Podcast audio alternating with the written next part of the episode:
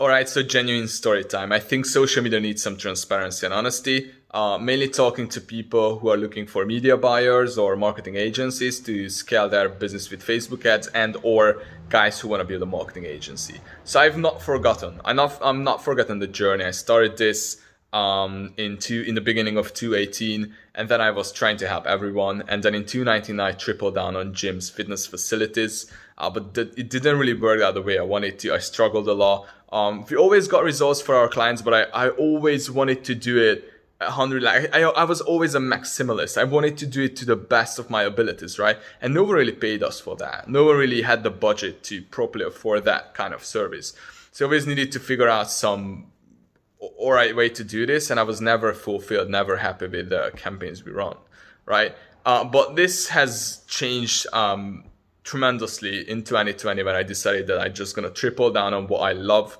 and go after fitness influencers and help them to scale their business, right? And um, and in 2020 everything changed because we found those people who had the proper budget to match our expectations and match what we truly believed in, like what I actually wanted to do. They paid us for our time to figure it out and get got like results.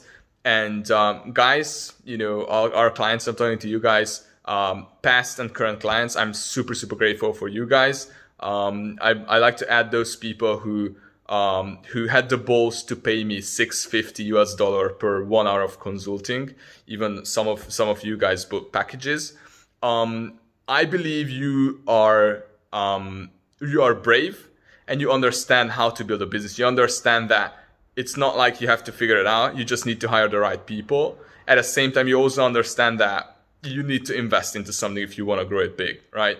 And so, first and foremost, I'm grateful for um, meeting and knowing such great people, being able to partner up with these people. And one thing for sure, um, there are a lot of competition. We're gonna face a lot of competition in this game. And um, one thing I can promise you guys um, that a lot of a lot of people gonna try to beat us in this game, right? But at the end of the day, one thing I can guarantee is we're gonna be their toughest competition they ever encountered in their entire life, right? And for the guys who want to build a marketing agency, guys, don't give up in the beginning. It's to be tough. You're not to find the right people right away. No one's to pay you uh, four, five, six, ten, like our average client retainer. Um, actually, I did the, I run the numbers and it's over $10,000 per month.